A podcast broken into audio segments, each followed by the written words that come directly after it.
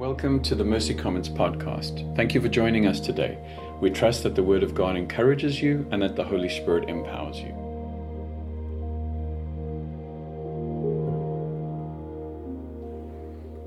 Good morning. Good morning. What a privilege it is to open God's Word with my friends and family. I really consider you friends and family.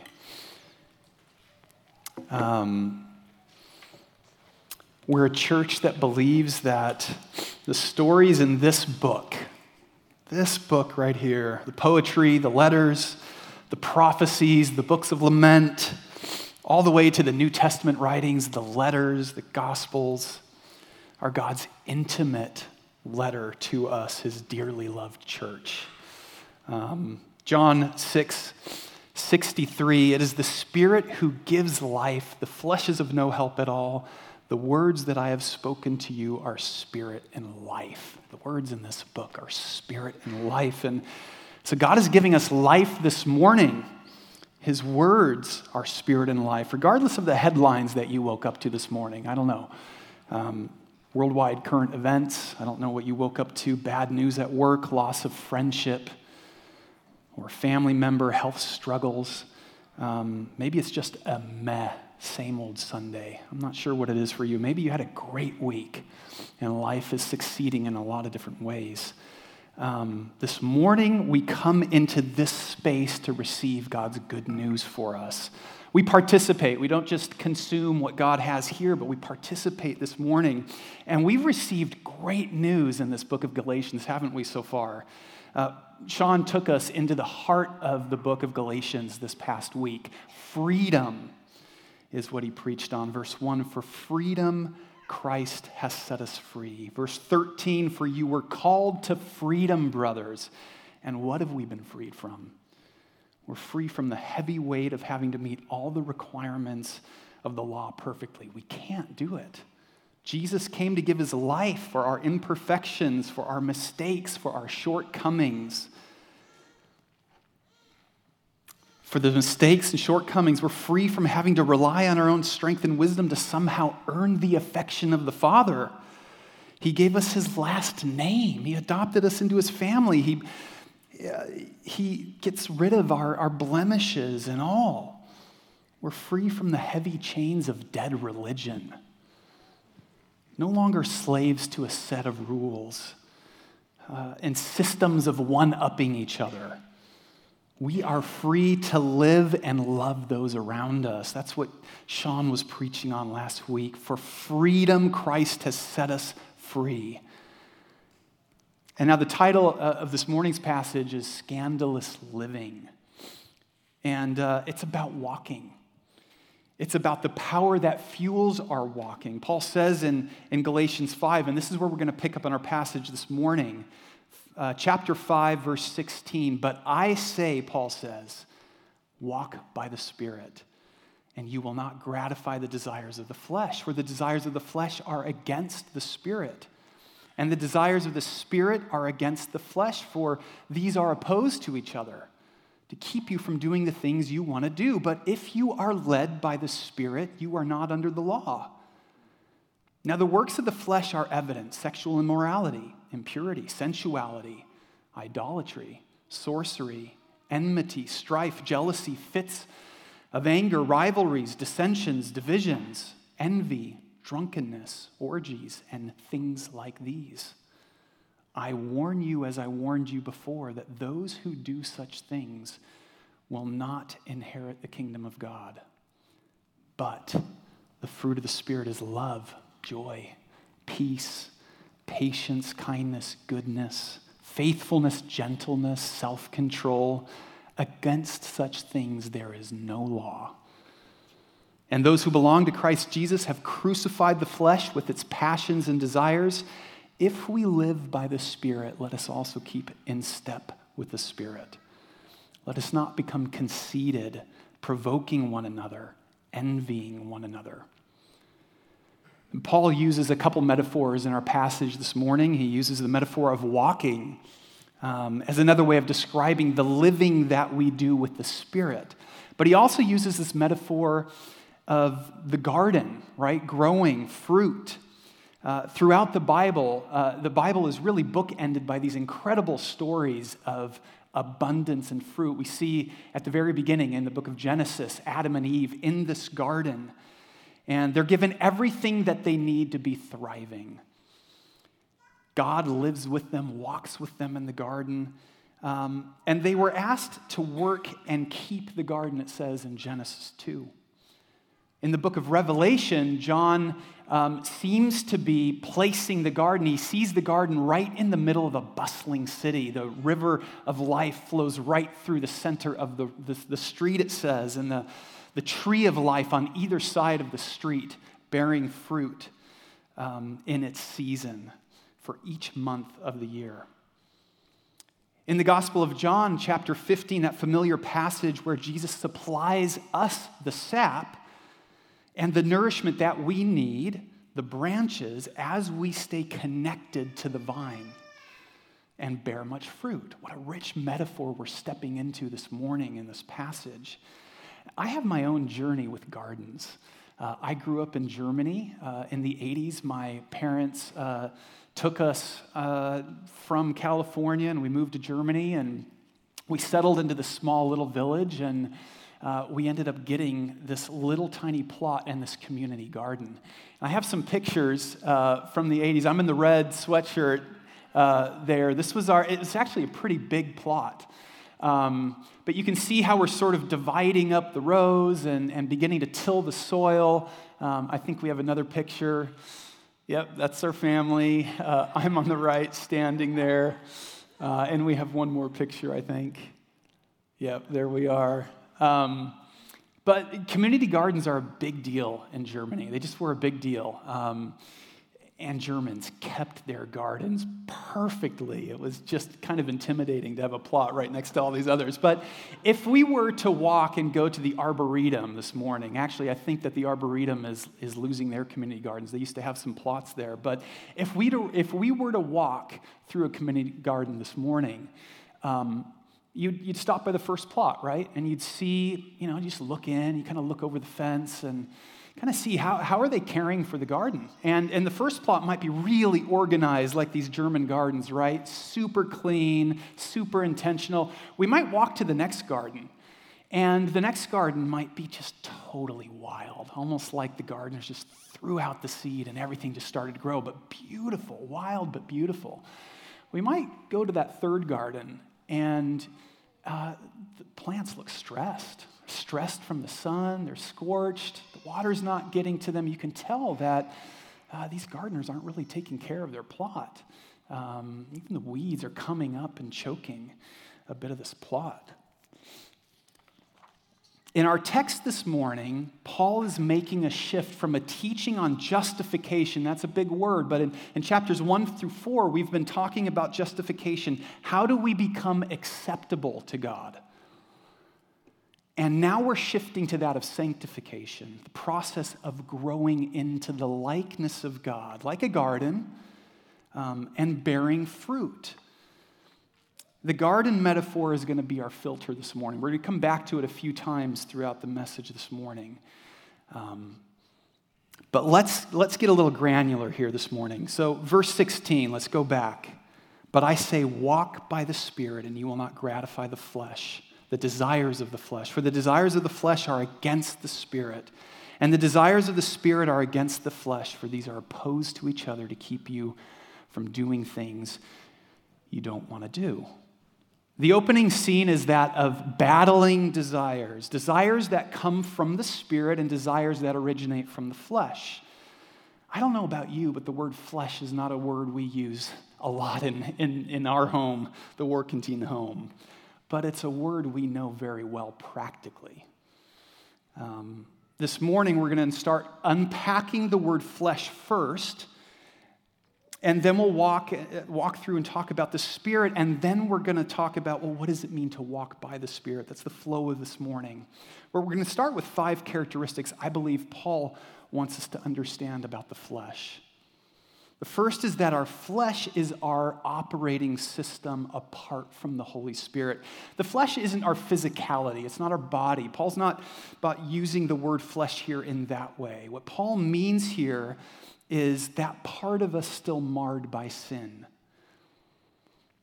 And some teachers talk about the flesh as our lower nature that breaks out into the works of the flesh if unattended. So John Piper talks about it this way: the works of the flesh would be any human action you or I take, any achievement without dependence upon the Holy Spirit. John Tyson, the pastor in New York, describes the flesh as coping mechanisms for life apart from God. And Paul goes on in verse 19 to describe some of these works of the flesh, what comes from this lower nature. The first three in verse 19 we see in this list: sexual immorality, impurity, sensuality. That's a focus on sexual sin. Unbridled, unrestrained. You know, that unrestrained nature of it flowing from the selfish will and all of its filthiness. The next two in verse 20, idolatry and sorcery, relate to misplaced worship because they both share the characteristic of refusing to worship the one true God. Other lesser things have taken God's top priority in our lives. The last eight in verse 20 through 21, enmity, strife, jealousy, fits of anger, rivalries, dissensions, divisions, envy, drunkenness, and orgies, focus on social sins. And these are sins that disrupt or hurt our communities. And Paul's not meaning to be exhaustive in this list here. He goes on to say, and things like these. There are many things not listed here. I come face to face with the flesh in the context of my family every week. It's mirrored back to me. It was that really explosive moment, that uncontrolled response to my kid when he just couldn't snap out of his distraction during work, during his studies. Or it was the worry or the anxiety and fear that I landed into my life this week on Thursday. I'll share a little bit about that later on. The flesh is any human action that comes from or originates from that willful self without dependence on the Holy Spirit. That second characteristic of the flesh is that we have crucified the flesh, but it remains in us even after conversion. The corrupt operating system, the flesh, resides in us. Until Jesus returns and completes his work in us, that battle is still present. Paul describes his own battle with the flesh. You guys are probably familiar with this in the book of Romans, right? Chapter 7, for I do not understand my own actions. For I do not do what I want, but I do the very thing I hate. For I know that nothing good dwells in me, that is, in my flesh, for I have the desire to do what is right, but not the ability to carry it out. Wretched man that I am, who will deliver me from this body of death? Thanks be to God through Jesus Christ our Lord. And this is not Paul before his conversion. This is not Paul having a crisis moment. This is Paul having written the letters to the Thessalonians, to the Corinthians, and even this letter that we're studying this morning to the Galatians. This is that Paul. There have been times in my life when I felt shame because of the battle. Have you? I don't know if you have. Doesn't maturity in Christ mean that the battle is behind me? Doesn't verse 24 of our text teach us that we've crucified the flesh with its passions and desires? How can there still be a battle if the flesh is dead? John Piper says, a Christian is not a person who experiences no bad desires. A Christian is a person who is at war with those desires by the power of the Spirit. He goes on to describe an ongoing struggle with the flesh. Think of J.R. Tolkien's Hobbit and the dragon. The flesh is like battling this dragon, and Jesus gives us a sword and says, go and fight this battle. And we take a step forward, but then we take a step back and say, Jesus, well, I'm not going to do that because I can't do it alone. And he's like, you're right. Can't do it alone. We've got the sword in our hand, and we go back out to battle, but on my hand is Jesus' hand. And we go to battle together. And we deal the dragon a deathly, mortal blow. It's sure the dragon is going to die, but it's not dead yet, and it hasn't bled out yet. And so the dragon can still revive or struggle with violent convulsions and still do much harm. That's kind of what this battle between the flesh and the spirit is like. It's a continual battle. The third thing I want us to see here about the flesh this morning is that the flesh is focused on the self, but it hurts those around us. Sean's passage last week was so important because it helped to frame this passage this morning, this personal, individual battle between the flesh and the spirit is not just private. It's not just this mystical private experience, but directly impacts those we love and care about most. Galatians 5:13, for you were called to freedom, brothers, only do not use your freedom as an opportunity for the flesh operating for itself, right? But through love, serve one another. So the Spirit lives to love and serve, but the flesh serves itself. And Pete Gregg, a pastor in London, I was listening to him in a video message that he gave, and he tells a story of a friend of his, a psychologist, who was studying the same passage that we're looking at this morning. And this friend was looking at our text, and he found that the fruit of the Spirit, each of the 9 fruit of the Spirit, corresponds with 9 marks of negative relational attachment. Listen to this. Love relates to isolation, joy to depression, peace to violence, patience to anger, kindness, narcissism, goodness, criminality, faithfulness, divorce, gentleness, aggression, self-control, addiction. And this felt really weighty to me as I was listening to this, because when I, as a father, gratify the desires of my flesh and my home, boy, do I have the potential to affect those I love deeply. And it has the potential even to perpetuate generational brokenness. This battle is serious, friends, and it's consequential. The fourth thing I want us to see this morning about the flesh is it's a section of the garden of our heart, that metaphor, that we can sow seed into, the flesh is. And Nick is going to expound on this a bit more in our text in Galatians 6 next week. But I need to just touch upon it this morning. We have an active role in this battle. We can sow seed into the flesh or into the spirit. And as we heard this morning, you know, that picture of the dragon, our hand on the sword, Jesus' hand on ours. But we have the ability to feed the fire of our flesh or help put it out. John Stott says, to sow to the flesh, referencing Galatians 6, is to pander to it, to coss it, cuddle and stroke it instead of crucifying it. The seeds we sow are largely thoughts and deeds. Every time we wallow or we allow our mind to harbor a grudge, nurse a grievance, entertain an impure fantasy, or wallow in self-pity, we are sowing to the flesh. The fifth thing about the flesh is he makes a distinction between occasional lapse or habitual behavior. This is really important for us this morning. He says in verse 21, I warn you as I warned you before that those who do such things will not inherit the kingdom of God. Paul's not going light here. This is a sober warning, a strong warning. But in our English text, it's really hard to see the subtlety here in this verse. The word for do such things, those who do such things, refers to habitual practice, ongoing nature of this. So it's not just an isolated moment. Paul's looking even at his own description in his own battle. And I think that we can understand that what Paul is saying here, it's not the willful, unrepentant embrace. I guess that is actually the piece that we're talking about this morning, that willful, unrepentant embrace of fleshly desires versus a repentant heart that grieves its brokenness. Those who do such things ongoingly, unrepentant, embracing it.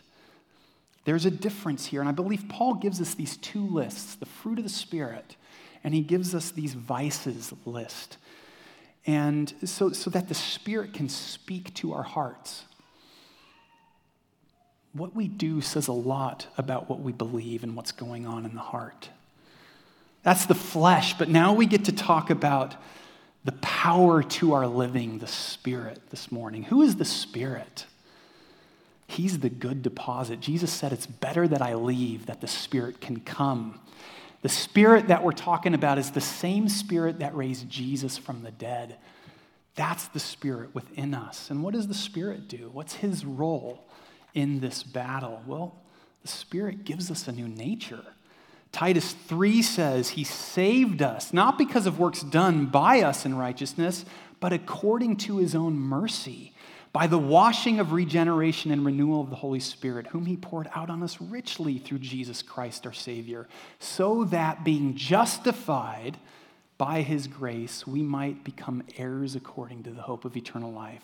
Ephesians 4:24 goes on to say, Paul mentions this idea of new self, right? We put on the new self, the new nature created after the likeness of God. This is incredible. What good news we have this morning. We've been given a new nature. This is what the Spirit does. The Spirit also gives us life and leads us. Romans 8:11, if the Spirit of him who raised Jesus from the dead dwells in you, he who raised Jesus Christ from the dead will also give life to your mortal bodies through his Spirit which dwells in you. He's the one guiding. He's the one directing us. He's the one prompting us. He's the one loving us and convicting us. He's the one going before us and bringing us what we need for life and godliness. He's the one leading us out from under the heavy weight of having to live that perfect life to satisfy the requirement of the law, and puts us on a path to freedom. He leads us. The Spirit subdues fleshly desires, but I say walk by the Spirit in verse 16. You will not gratify the desires of the flesh. Did you hear that, church? If we walk by the Spirit, we will not gratify the desires of the flesh. The power of the Spirit is stronger than the pull of the flesh. The light has overcome the darkness and is still overcoming it. A mortal blow to the flesh has already been dealt. We are promised victory, even if its victory is a progressive victory. And fourthly, the Spirit gives us godly desires and causes fruit to grow. What hope we have in that Spirit. Not only does he give us a new nature, he leads us in the battle. He powers our living. He helps us overcome the flesh. But now we're promised fruit. He moves us toward community and people to love and be loved. He puts within us unshakable joy when life ebbs and flows. He inclines us towards peace when we want to pick up our boxing gloves and fight. He slows our hearts down when the draw towards impatience begins to rise. He swaps out pride-led narcissism and inclines us in acts of kindness towards others. Oh, church, when I look around this group, I see the Holy Spirit at work. I see it, and it's amazing. But I say, Paul says, walk by the Spirit. Paul is emphatic in our active participation. Walk is not a passive word, church. It's an active work. He says, verse 16, walk by the Spirit. Verse 18, be led by the Spirit. Verse 22, bear the fruit of the Spirit. Verse 25, live by the Spirit and keep in step with the Spirit. It's active. Ephesians, walk in a manner worthy of the calling. Put off the old self. Put on the new self. Be imitators of God. Walk in love. Hebrews, run the race with endurance. Philippians, stand firm in the Lord. Church, I believe Paul wants us to join in with the Spirit this morning in battling the flesh. But how do we do it? How do we walk by the Spirit? This is where the rubber meets the road. I was really wrestling with this as I've been preparing for this. Lord, how do I walk by the Spirit this week, this day, and the challenges of my life? And we're not talking about a pursuit of holiness based on the abstinence from fill in the blank. I'm just going to stop doing this. That's not what we're talking about this morning. To say, I will myself abstain from X is putting the cart before the horse this morning. The Galatians here are not being asked to summon their strength through self-effort to stave off these corrupt works. No, that would be another work, wouldn't it? And the Pharisees in the New Testament are the archetype of that approach to living. Works of the flesh are actions apart from the dependence upon the Spirit. That's what we've learned this morning. So this morning, friends, I believe God is calling us to walk in these four ways. How do we walk by the Spirit? Well, excuse me, we turn toward God. That's the first step. Tyler Staten, the pastor in Portland, Oregon, thinks that the biggest threat to the contemporary church is the constant noise we live with. Man, I feel it. He says, when we live in constant noise, we forget our mortality. Live like this world and this life is all you've got, and we'll lose ourselves trying to be everything to everybody. Pretending we are eternal is a miserable, dehumanizing lie. It's the original lie. We never tire of believing it and never fail to lose ourselves in it. Stillness, he goes on to say, before God, transforms us into unhurried love. It's in the stillness before God, in silent prayer, that God turns over the soil of our hearts, revealing our desires to us and the source of their fullest satisfaction. When we stop moving, stop talking, and arrive present and quiet before God, he takes all our disordered desires, distorted attachments, and codependencies and transforms them into love. John Piper says it this way: we stop trying to fill the emptiness of our lives with 100 pieces of the world and put our souls at rest in God. The Spirit will work the miracle of renewal in your life when you start meditating on his unspeakable promises day and night and resting in him. God is turned toward us, church. Sean said that last week. He's turned toward us. He's looking towards us. He's actively reconciling us to himself, and he's the lifter of our head. On Thursday this past week, just a few days ago, really, I found myself in one of these battles. Wrestling with fear of the future. I don't know if anyone else can relate. This is a pothole I seem to hit frequently. Questions like, will I succeed in business? I've recently started a business, and so I've got a lot of questions in my mind about that. Will I succeed? Can I actually build the vision that's in my head? Will God provide for me and my family? Am I on my own? Is God going to sort of, hey, you're on your own. You got to figure this out on your own. The weight is all on you. It was one of those downward spirals that I struggled to get free from. And the Spirit, though, was right there with me, helping me to think through, how do I sow to the flesh or to the Spirit in this case, in my own challenge, in this own battle? And he calmed my heart as I was reminding myself of the character of my God, that he's proven himself faithful again and again in my life. And friends, we need to look to Jesus. We need to remember who he is. Turn to him, talk to him, listen to him, sing to him, wait on him. Read and reread the promises of God. Isn't this how Jesus battled temptation in the wilderness, right? He quoted back the truths he knew and learned as a kid. The second way that we walk in the Spirit is surrender and follow.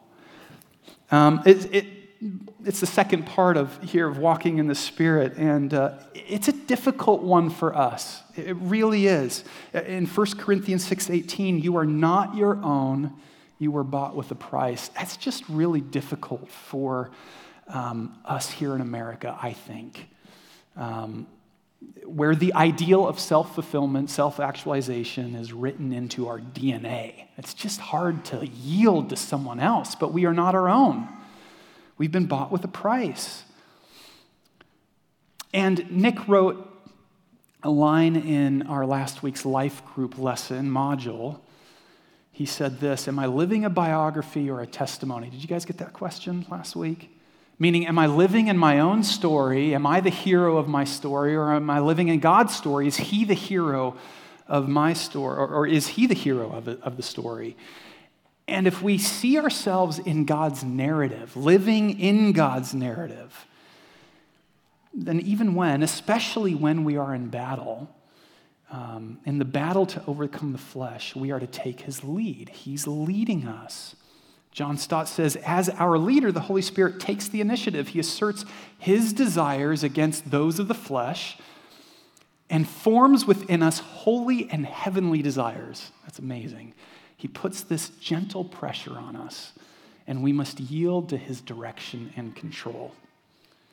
The third way that we walk in the Spirit is confession. And I really think that confession is that fulcrum. If you think of like a teeter-totter, that fulcrum, I think confession is that thing that tips the scale towards growth and healing and towards the desires of the Spirit.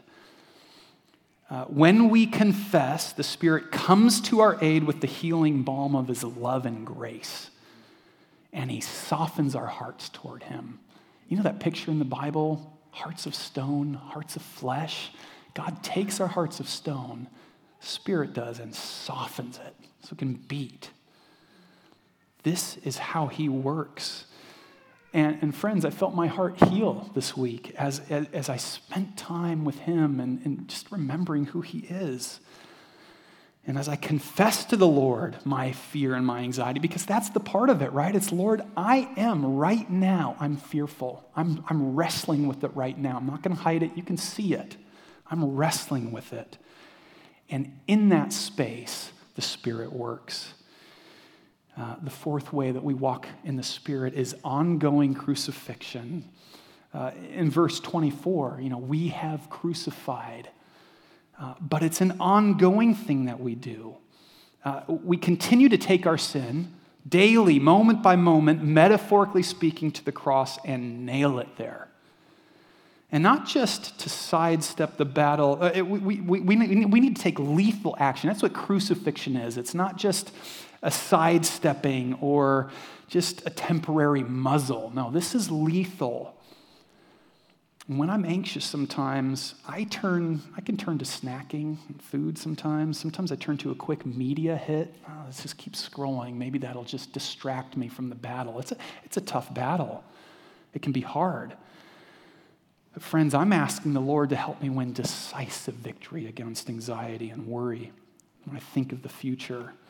I'm asking him to help me learn how to more consistently sow to the Spirit in this area. And I think this morning, church, that the Spirit is asking us, asking you, what ways can we sow to the Spirit?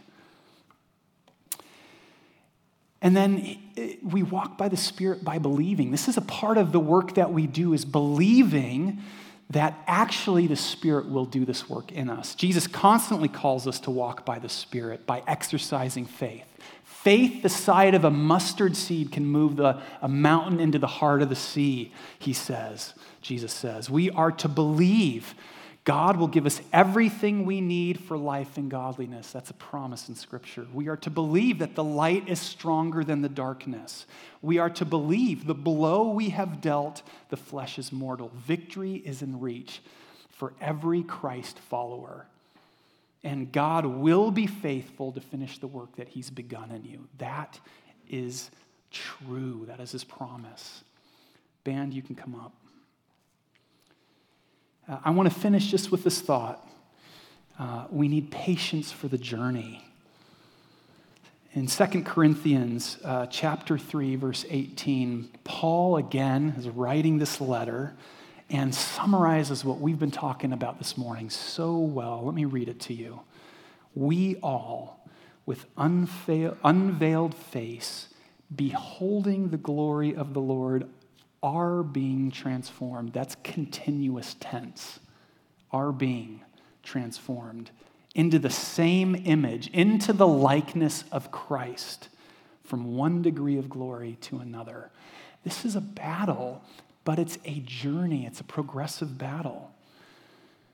It's a battle towards fruitfulness, a journey towards fruitfulness, toward imminent victory. We need patience for the journey this morning, friends. And we're not left with a to-do list or marching orders that we have to solve on our own.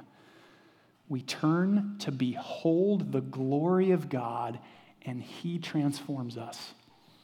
That is walking with the Spirit, friends.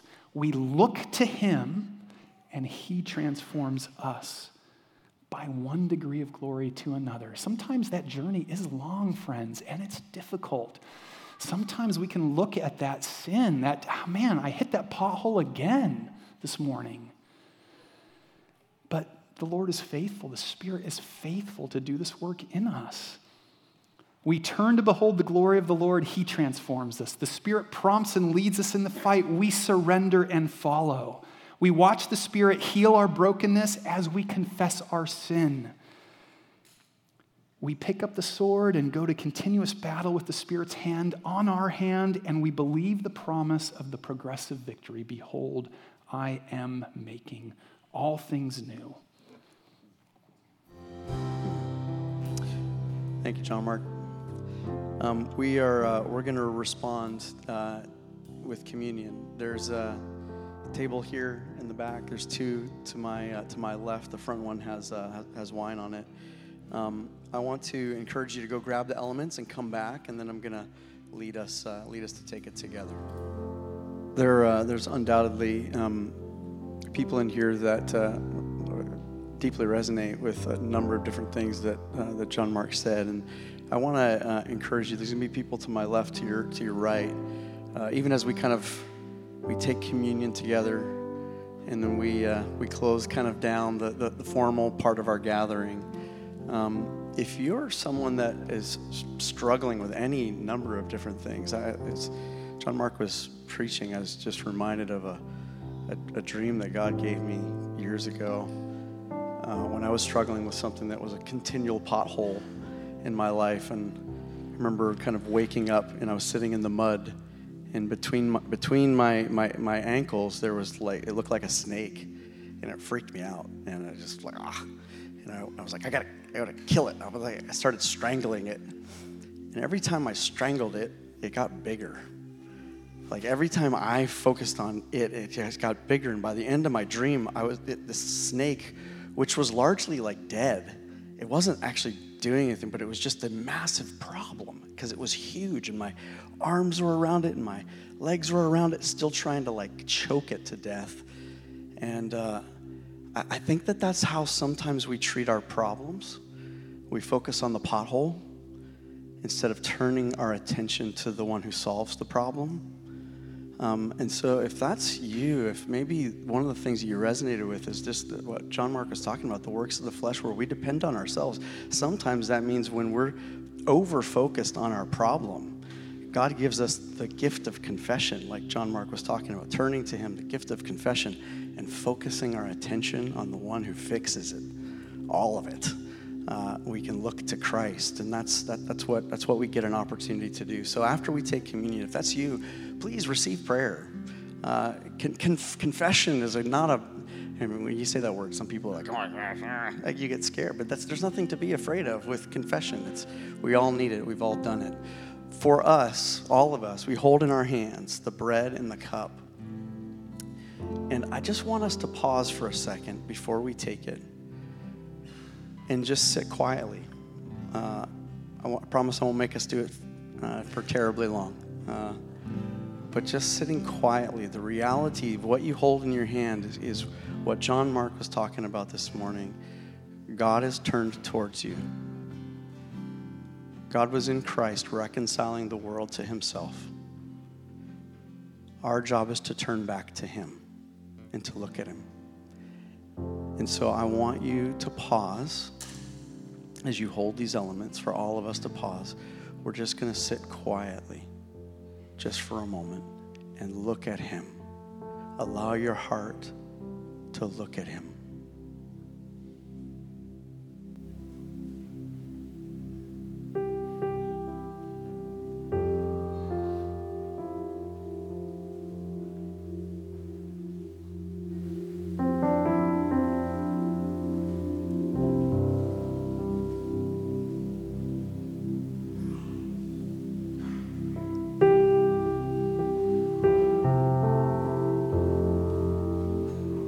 Now, church, before we take the elements, I just want to encourage you to tell him that you love him. Just express to Jesus. I don't know how often you do that. This is something that's been newer for me. But just taking a moment to respond back to him and simply telling him that you love him. Let's go ahead and do that together.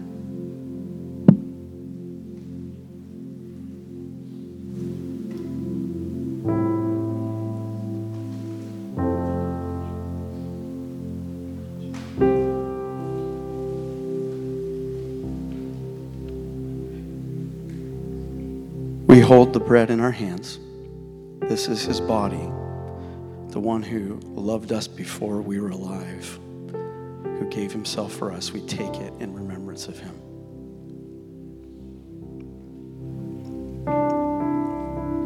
This is the cup of the new covenant, the better covenant,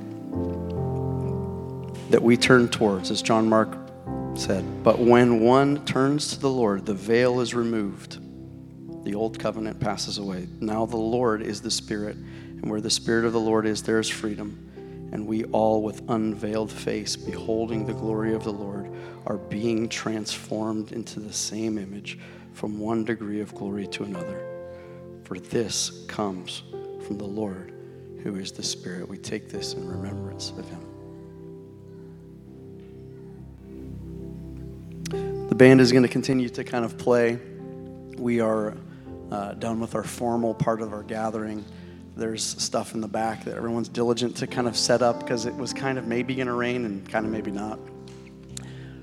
But listen, if you still have some business to do with God, go ahead and feel free to do that. There's going to be plenty of noise and people shuffling around, but receive prayer before you leave. It's an opportunity. For the rest of us, let's enjoy some coffee, some donuts, and one another. We love you. Go be the church.